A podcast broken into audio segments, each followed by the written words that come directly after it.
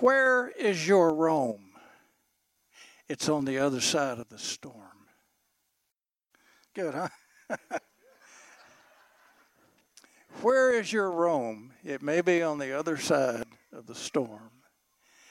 And we're going to have storms in life. That's the way it works. And uh, the Bible tells us that man that is born of woman is a few days and full of trouble.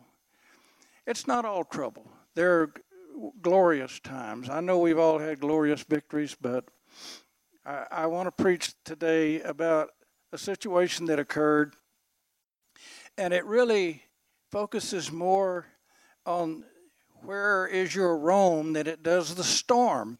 But somehow, the storm, imposing though it be, seems to be an issue at times, and we have to go through that. And after I preached this morning, I had a couple of people come up and tell me what it's like to be in the Navy on a ship in the middle of a storm, and that would be a hurricane. Um, I know a hurricane is like a several tornadoes on steroids.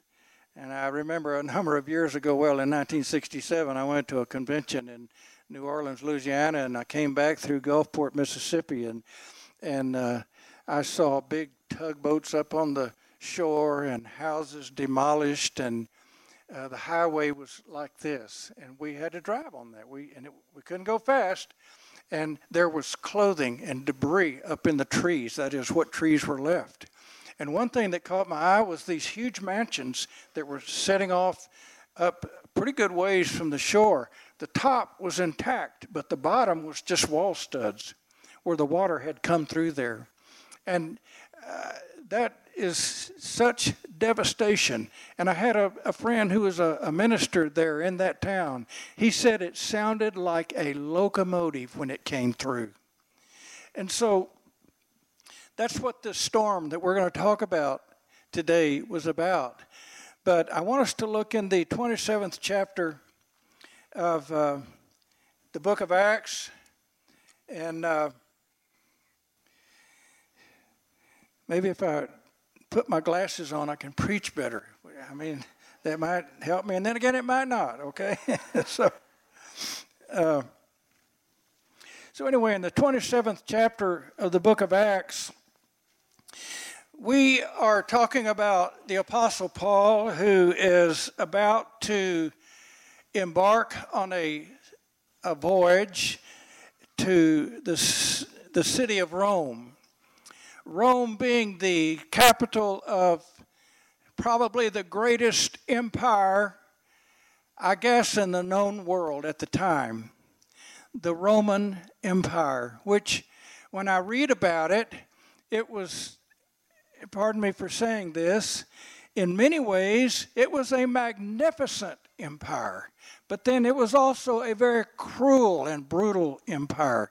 They had a way of of dealing with things. And uh, one of the ways they enforced discipline in their empire was they just killed you if you broke the law. I mean, they just kill you uh, if it was a bad enough offense. But yet, as as depraved and as cruel as they were, they honored certain laws like the rights of a citizen.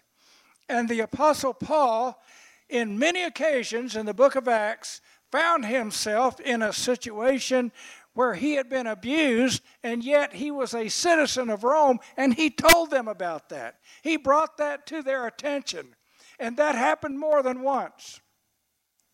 But we began reading here. Well, let me say something else here.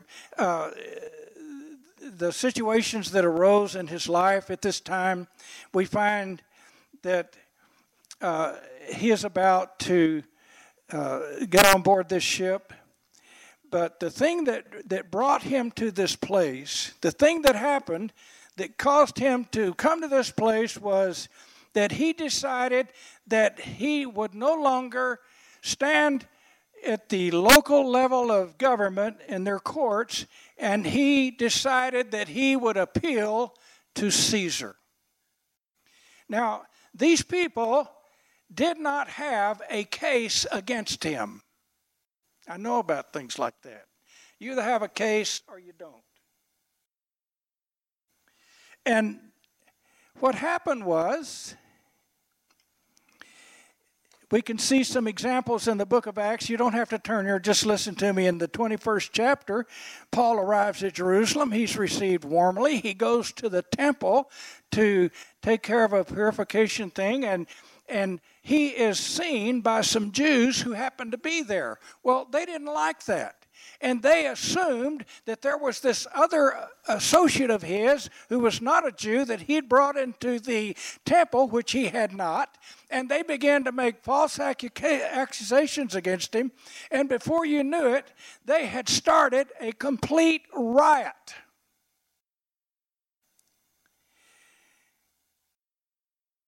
They try to kill him. I find it interesting when I read this because it says while they were trying to kill him, the authorities showed up. Good thing, isn't it? You know, the cops are never where they're supposed to be, but in this case, it seemed like they were right where they're supposed to be. You know, they showed up. Imagine that. And uh, they were, you know, they weren't at the donut shop, they were right where they needed to be. So, anyway, they tried to kill him. So, what does the local authorities do? They come down and they arrest him. I guess, you know, I worked with a guy from India, or he, I'm sorry, I didn't work with him. He was he was robbed, and I was talking to him, and I liked him. He's a he's kind of a nice guy. I said, so in your country, when you call the police, what what what do they do when they get there? He, I think he misunderstood me. He said, the first thing they do is they beat you. I'm not calling the cops in India, okay? I'll just suffer. I'll take the loss. but anyway, so he's arrested. And then the mob became more violent. Then he's taken to the Sanhedrin to give his testimony. Uh, then the Jews conspire and plot to kill him and to ambush him. They even made an oath they weren't going to eat anything until he was killed. Well, he wasn't killed. I wonder how that went. You know. Watch out what you give an oath about. Then they brought him before the local courts, Felix and Festus, and eventually to King Agrippa. And I'm telling you, the, the thing about Paul, when he first got into this situation, by just, he went to church. That's all he did. When he went to church that day, he was what we call in the law enforcement business, he was off paper. I'm not going to ask anybody in here if you know what that means, but he's off paper. In other words, he wasn't on probation, he wasn't on pro- parole, he was free to come and go as he pleased. He is off paper. Well, now he's not. And so the authorities wanted to him to stand trial in their court. And that's when he said, Nope, I want to appeal as a citizen. I want to exercise my right, and I appeal to Caesar. By the way, do you know who Caesar was at that time? Uh, Nero. Does anybody remember that name? The guy that killed his mother. The the he was a sadistic ruler. He was uh, psychotic. He was he played a he played a stringed instrument as Rome was burning. He executed people routinely. He was, a, ex, he was mentally ill. He wasn't going to get any justice from Nero, but he appealed to Caesar's court. And the reason he appealed to Caesar's court is because he wanted to go there and share the gospel. Amen? Well, according to the Word of God and my notes, all he had to do was just keep his mouth shut. That would have just solved everything, wouldn't it? Just keep quiet. Go on, play the game, dude. You know, don't stir things up. And and he would go right in the big middle of of the, the people in the of the, the Jewish people, but yet some people would listen and some people would respond and receive, and others would not receive and would become actually violent. And so when he determined to go to Caesar's court, that's in Rome. He made a commitment to do that. So we go to the first verse of the 27th chapter. We find that here's the beginning of this sailing ship ordeal. When it was decided that we would sail for Italy, Paul and some other prisoners were handed over to a centurion named Julius, who belonged to the imperial regiment. Now, I want to tell you that this centurion was one of an elite group of people who were selected to this rank. A centurion was over a hundred men. One centurion told Jesus one time, I tell men to come here and do this, and they come here and they do this and to do that, and they do what I say. And Jesus marveled, and he came to Jesus for help. But this centurion was the cream of the crop. They were commanders, they were leaders, they were able to resolve situations. That's one thing about law enforcement. You're supposed to resolve problems. You, you solve problems all day long for people. And in my own experience, my chief expected me to resolve things. And if it was not resolved, his comment was it wasn't handled right. He wanted things resolved, whatever that takes. And I would often find myself telling people, look, I can't make y'all get along. I, I can't do that. You're going to have to grow up and be an adult and get along with one another. Does that make sense to appeal to someone like that? So, anyway, this centurion was a member of the imperial regiment, which, is, which was even better, even greater. And he would guard prisoners such as Paul. I don't know about these other prisoners, what they were guilty of.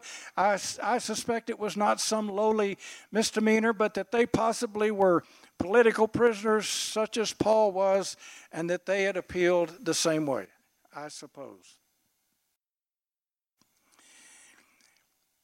But I want to ask you a question. This is something that when I read this, when it was decided that we should sail for Italy, you see, I'm always, when I read the word, I'm always looking for the truth. Uh, you remember when several months ago when Alan uh, encouraged us to read the Bible all the way through in a year? Remember that? I, to this day, I want to say on the record, I, I believe that was one of the greatest pastoral messages I think I've ever heard. And he encouraged us to read the Word and, and, and to do that systematically through the Bible in a year. And I, I didn't want to do it, for one thing because it seemed not spiritual. You see, I like excitement and adventure, and I like movies where they blow up stuff. I mean, I, I like, I don't, let me get that out of the way, but I don't want to do anything that's boring, and I don't like to read the fine print. I like the exciting, fun stuff. Are we singing or? Okay, I, I get the message. Man, what a church this is. but he said something. I mean, I never thought it was something I'd want to do, but then he said something that caught my attention. He said, people, some people say, well, I don't have time to do that. I wasn't saying that out loud. I mean, in my heart, I was I started to say probably saying it. In my heart, I was saying it. I don't have time. I got a lot of important stuff going. But I also heard myself say, maybe you'll have to make time. And that's what caught me right there. Maybe you need to make time. So I made time and I got my little I got my little sheet of paper that I can check off stuff. And but I determined in my heart that I didn't want to just check off stuff day after day. But I wanted to read and see Jesus in the Word. And so I started reading in January, the start of the year, all the way through to now. And I, I want to tell you something, friends. I found things that I had long since forgotten years ago.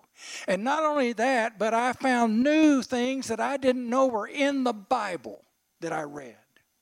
And when I would read something like that, instead of just reading the prescribed amount for that day, I would find myself getting off into a word and then starting to run references and wow, and making notes and underlining stuff. And, and then I was out of time. I had to change my schedule so I'd have more time in the morning. Because, as I said this morning, I cross four railroad tracks to get to work and I could easily be late. Greg, he used to work for a railroad. yeah. Union Pacific. Anybody ever heard of that one? Yeah. If they don't get you on one track, they'll get you on the other one. Yeah.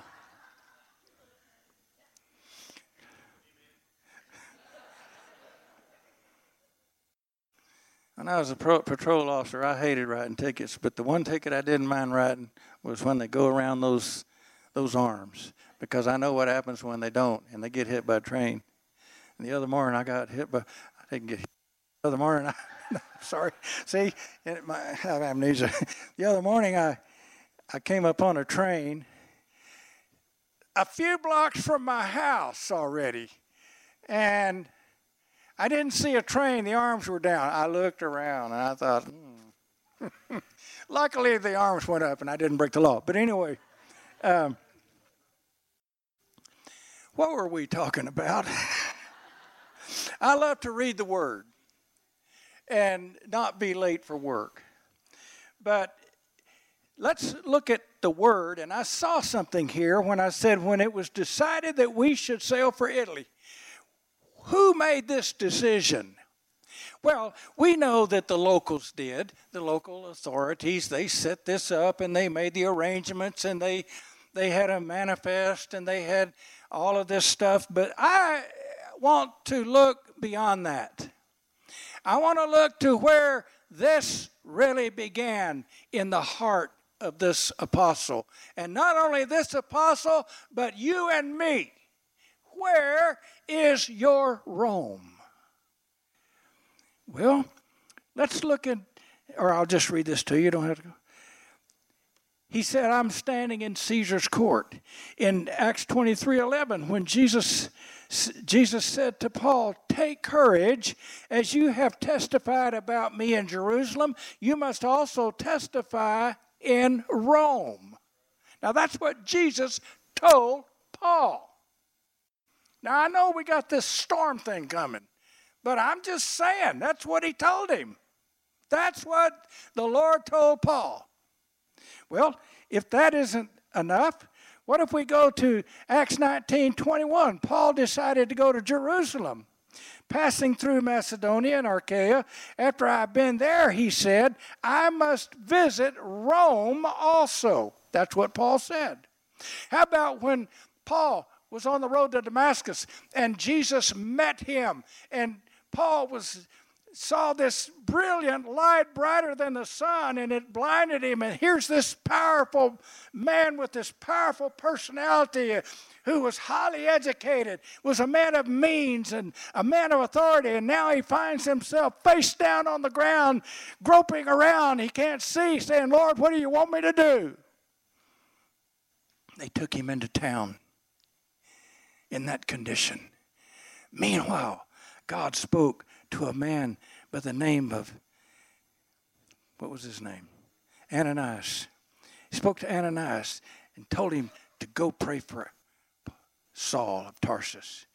And Ananias said, Well, Lord, I've heard a lot about this guy. I don't know if that's a really good idea. And you know what the Lord told him? He told him in Acts 9 15, G O exclamation. Go. Not go. Go forth, my son. Oh no, wasn't like that. It was go. You ever have God tell you that? I can only think of one thing to do when God says that. Go. Right? That's what that word means in the original. This, he said,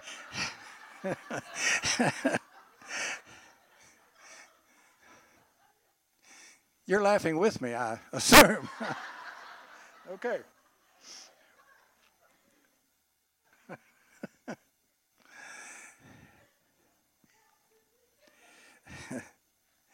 he said, he told him to go, he said, because this is my chosen instrument to carry my name before the Gentiles and their kings. Well, their king was in Rome. Where is your Rome? Acts 1 and 8. How about the words of Jesus? I usually don't read the word backwards, but I'm going to go backwards and research this and show you a progression of what's happening. And it says in 1 uh, Uh, Acts 1 and 8. And these are the words of Jesus. But you will receive power after the Holy Spirit comes upon you, and you will be my witnesses in Jerusalem and in all Judea and Samaria, which Paul did, and to the ends of the earth, which is Rome. So why? Who, who decided that we should sail for Italy? How about the Spirit of the Lord? This didn't just wasn't just a sudden afterthought. And this is what God does for you and me. He has a plan for our lives. He wants us to follow the leading of His Spirit. Where's your Rome? Your Rome may be next door. How many know Blake? Blake McLean, my grandson. How many in here? Go ahead, you can lift your hands. This is a good thing. This is a good, this is not a trick question, okay?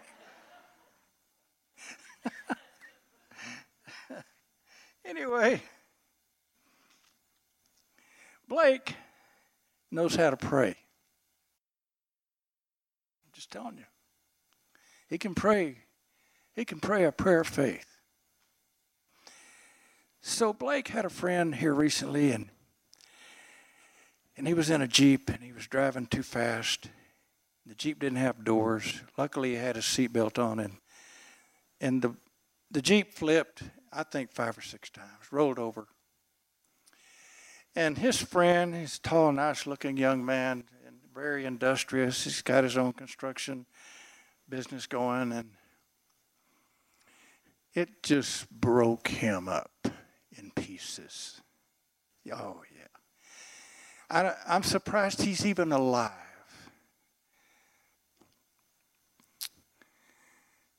So, what did Blake do? He told me about it. And he said, I'm going to go visit him. And I said, Well, what are you going to say to him? I said, he doesn't need somebody to go over there and say, you know, there's a silver lining behind, every cloud. The Lord helps those that help themselves. Uh, well, anyway, uh, no, Blake said, I'm going to pray for him. Isn't that what we need? We don't need platitudes. Surely we're past that. It's too late in our, our society for platitudes. We need the delivering power of God. That's what we need. We need the healing power of God to flow in our lives. So Blake and his wife, they go up there. He prays for the guy. And the guy accepted his prayer. His mother and sister were there. And his His mother, according to Blake, she was touched by the, the Lord and wept. And was glad that he had a friend that would come and pray for him. But while he was there, he prayed for somebody else who had cancer.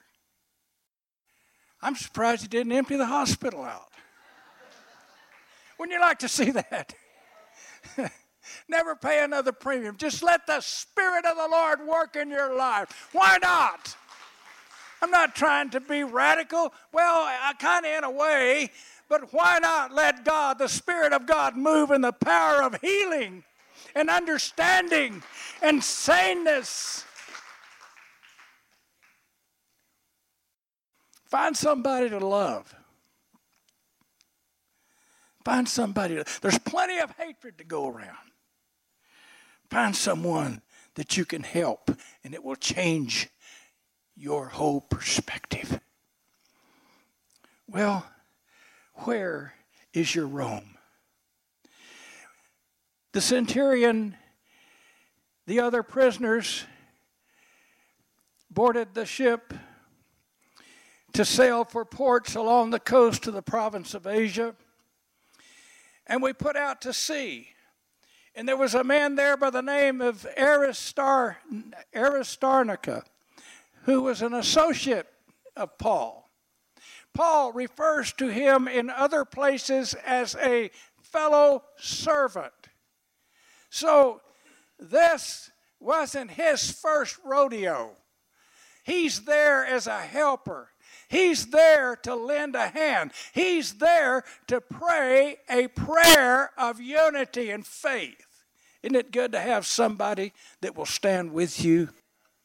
I don't know how long he stayed on the voyage. Maybe he changed the next ship, but at the moment he embarked on this, he was with him as an associate.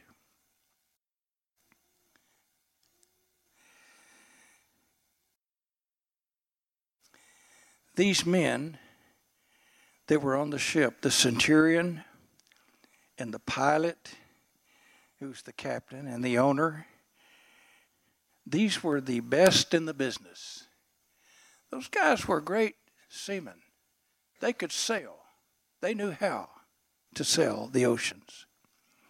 And we see here that they landed, or they continued to sail.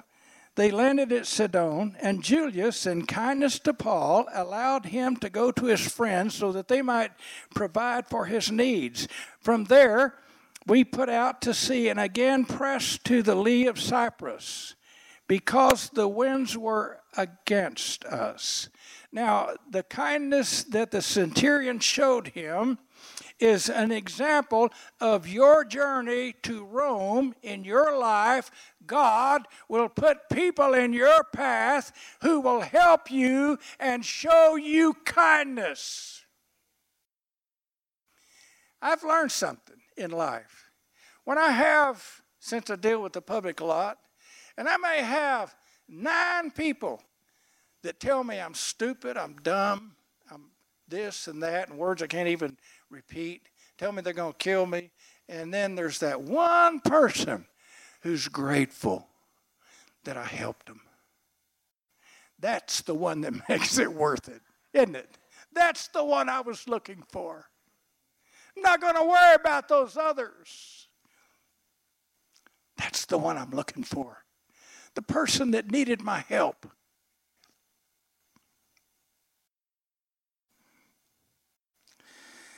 Well, the, the winds were against us. That, my friends, is the first red flag that we see. When we sailed across the open sea off the coast of, of Cilicia, Cilicia and Pamphylia, we landed at Myra and in Lycia. And there the centurion found an Alexandrian ship sailing for Italy and put us on board. We made slow headway for many days and had difficulty arriving off of Sandus when the winds did not allow us to hold our course. That is another red flag. We sailed to the lee of Crete opposite Siloam. We moved along the coast with difficulty. That would be another red flag.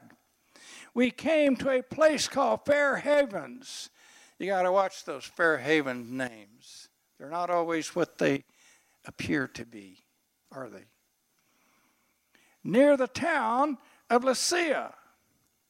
Much time had been lost, and sailing had already become dangerous because now it was after the fast. What's that about? Well, let me just read you a note.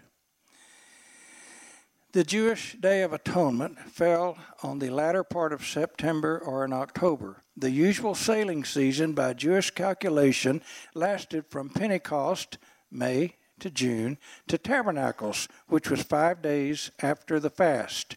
The Romans considered sailing after September the 15th doubtful and after November the 11th suicidal. They were already past the time, and they are beginning to see the signs of the change in the weather patterns on a sailing ship, a wooden sailing ship. So, Paul heard from the Lord. Paul warned them. Now, apparently, he's got enough powerful personality that he can emerge from the people who are there the prisoners, the soldiers, the crew, the captain, the owner, the centurion. And he tells them where they could hear. He says, Men, I can see that our voyage is going to be disastrous and bring great loss to the ship and cargo and to our lives also. So he tells them this. This is the word of the Lord. Some people won't listen to the word of the Lord. It don't matter. And, and this centurion, I don't think he was he was purposely trying to do something outlandish, but he he was making the best decision, I guess, that he thought under the circumstances. And after all, he got where he got by being a decision maker and maybe even stepping out and kind of pushing it a little bit. Well, let's see what happened. But the centurion, instead of listening to what Paul said, followed the advice of the pilot, of the owner. Since the harbor was unsuitable to winter in, the majority decided that, it w- that we would sail on, hoping to reach Phoenix and winter there. This was a harbor in Crete, face, facing both southwest and s- southeast, southwest and south northwest. Uh, so much for the majority rules. I think a lot of the problems we have in our country are because that the majority have made a really bad decision. And it seems like the the people in power and and and I'm not saying just during this administration or the last one or the one before, but all along has been a progressive move to eradicate the name of God from our society. And you know what, friends? That's not going to work. Who's the creator anyway? God is the creator. And that's what this man Paul's all about. He's going around telling people that who God is and that he's the savior and he's the Lord and he's the God of glory. The centurion, as fine a gentleman I think as he was, was an idol worshiper all of Rome had a myriad of idols. That's why he's going to Rome to preach the gospel. So, anyway, the warning was declined. So the result is they're he- heading into a disaster.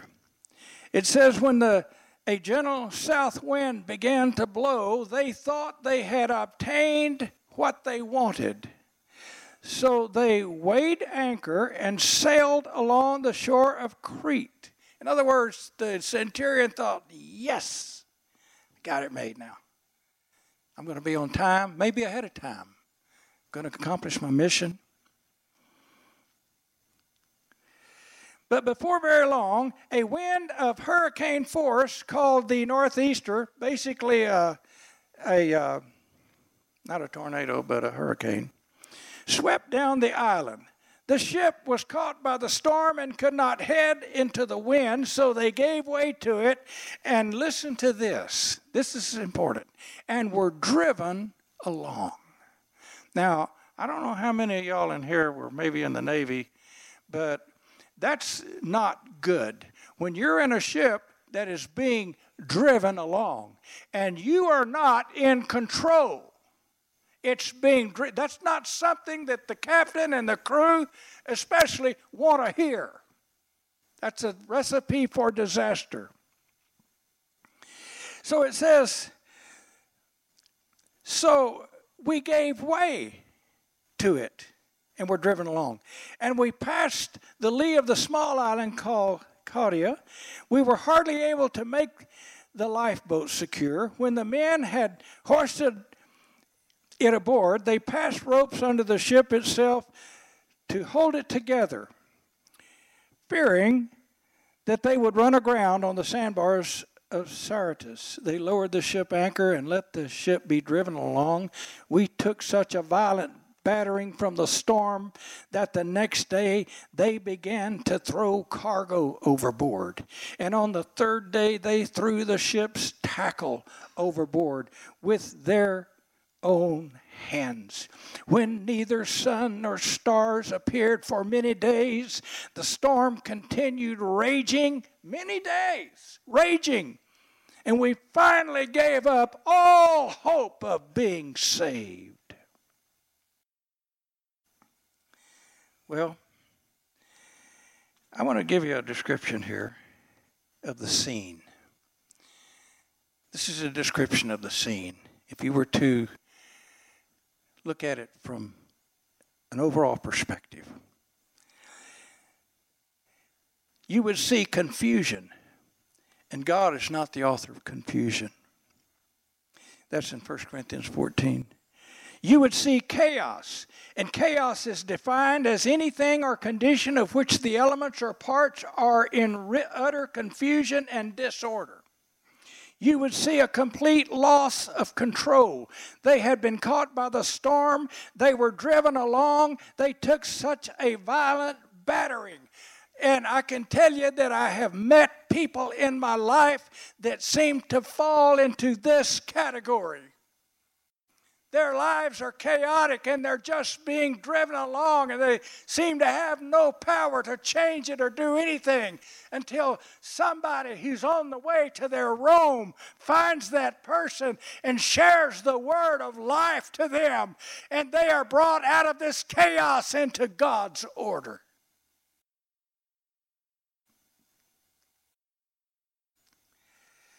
Loss of inventory they lost inventory. They're throwing their, they're trying to lighten the ship.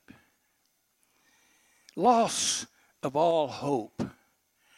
I want to tell you something. Nobody wants to lose. Can you say amen to that? I don't want to lose. You don't want to lose. That's not the way we're made. We don't want to lose. Remember when when David and his men were off fighting the Lord's battles and they came back to their home to Ziklag and their places had been burned up and their herds and their property had been confiscated and their children and their wives had been taken captive and there was nothing left but destruction. Loss they didn't want to lose any more than you and I want to lose And the Lord and David did something. He did something. This is a really great concept. He inquired of the Lord. What a concept. He inquired of the Lord. And God showed him what to do. and he went and fought the Amalekites. And I'm going to tell you something God didn't like the Amalekites, okay? I'm going to tell you that right now. He did not like the Amalekites. Amalekites. And they went and fought them and defeated them, and he recovered everything, and he had no loss or damage. Amen? Aren't you glad for the, the mercy of God and the victory of God? Well, here's the deal the captain didn't want to lose the ship and hence his position. The owner didn't want to lose his ship or the inventory. The centurion didn't want to lose his command and fail in his mission. The soldiers didn't want to lose the prisoners because then they would be executed. And the prisoners, well, they didn't want to lose their lives and the crew. These are just hired hands. They didn't really have a dog in this fight. They just didn't want to lose their life, okay? They just wanted to get to the shore. Nobody wants to lose. But if somebody had remembered what God said, they wouldn't fear loss. Paul wasn't worried about losing anything. He had some inside intel. He had some information. Do you remember the account of the storm on the Sea of Galilee in Matthew 8, Mark 4, and Luke, uh, Luke uh, 9, where the disciples got into the boat, a small boat, certainly not designed for a tornado or a squall or anything like that. They got in there and Jesus was with them. And a storm just suddenly came up. And it had a raging wind and, a, and raging waters, and the boat was beginning to fill up with water. How many remember that story? Y'all remember that? Come on, stay with me here. I need your support. They they didn't they didn't want to lose their lives and the storm is raging and jesus is asleep in the boat lord forgive me but really i mean come on okay i'm back now. And so finally some clever person decided that they would go over and wake up the lord of glory the one who had a track record of handling storms and problems and demonic people and, and feeding thousands of people from a small basket. Some clever person finally decided, well, I guess we ought to wake Jesus up. Well, I guess so. what was your first clue? And Jesus said to them, I always wondered about this. Uh, what's the matter with you guys? Where's your faith? Why would he say that? Because in before they left on this journey, this little excursion, Jesus said, Let's go over to the other side. Guaranteed passage. If you obey the Lord, guaranteed passage. Really? I think that's why he's that's why he said that. I always wondered about that. Why would he say that? I'd be scared too. I'd be doing, you know, I, anyway, let's go to the other side.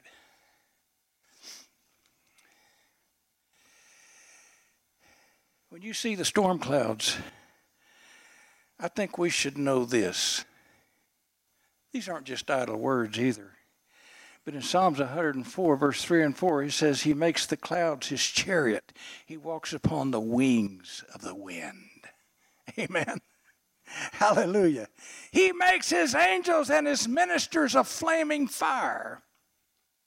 Psalm 68 and 4 said, Sing to God. You see, when we see the storm, we're looking at the bottom of the clouds but there's something up above the clouds that's going on when we're going through the storm. He says in Psalm 68 and 4 sing to God. You really want to do that. Sing to God, sing praises to his name, extol him that rides on the clouds by his name, and his name is the Lord. I'm glad to know He's there. I'm going through this storm. It doesn't look good, but I know He's there. I know He's there. Well, let's look a little further and see what happened. When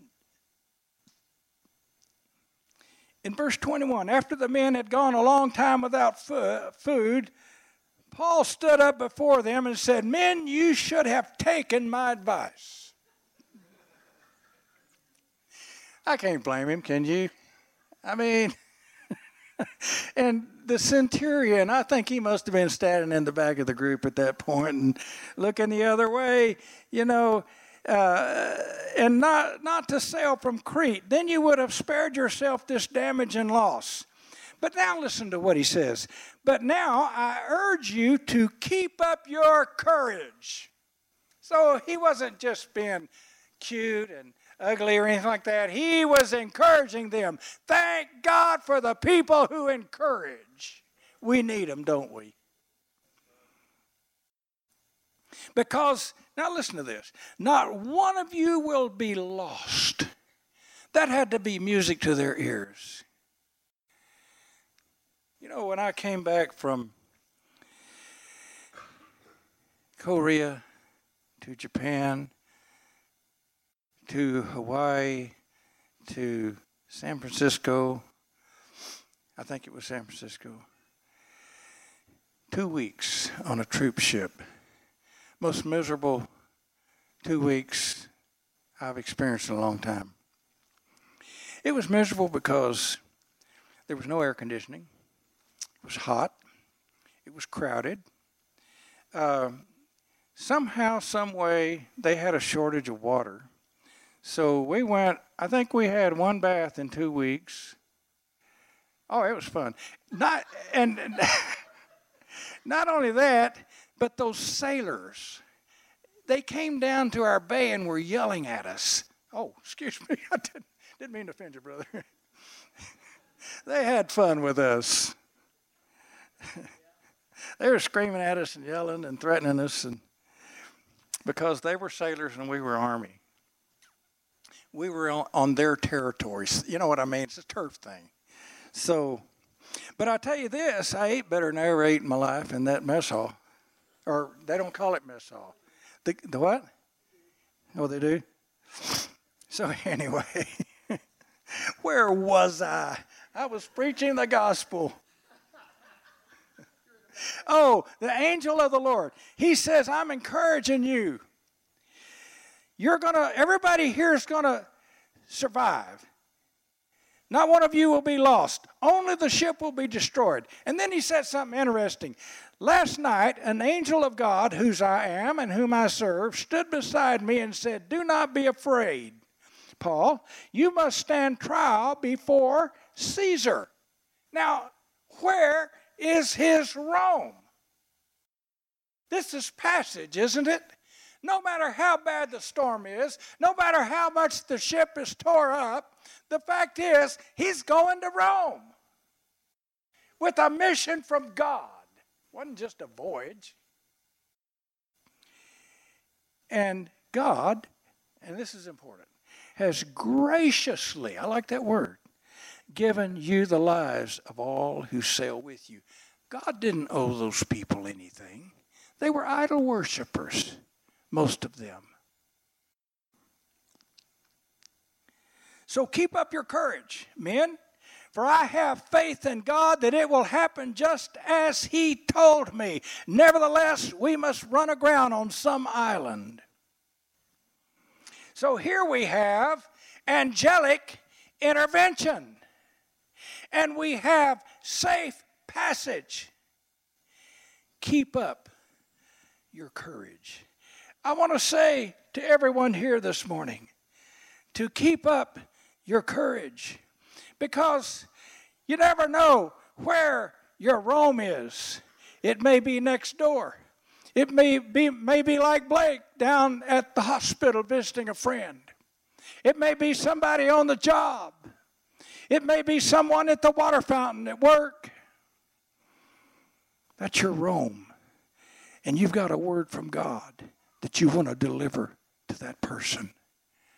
I think so much of the times that God has graciously and wonderfully used me to testify to someone, and in many cases, I didn't even know I was in the middle of that encounter until at some point it occurred to me hey, this is a divine appointment. Everybody else knew it but me. People that would just start talking. You'd be surprised at the people that will just start sharing their heart with you when you open your heart to help them. My, the, the title of my sermon here today is Where is Your Rome? It's on the other side. It may be on the other side of the storm. And when it looks like you're not going to make it, and God's already got a plan for your life and He says you're going to go to Rome, then that means you're going to go to Rome. If Jesus said, let's go to the other side, and the storm is saying you ain't going to make it, then who are you going to go with? I'm going to go with the words of Jesus who said, we're going to go to the other side. And then when they got to the other side, then what happened? They ran into a guy from the land of the Gadarenes who was named Legion because he was full of demons. So they've passed this storm. Now they're on to the next challenge. Amen?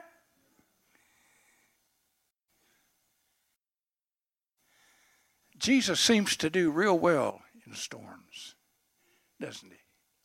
The elements of fire and water and wind do not frighten Jesus.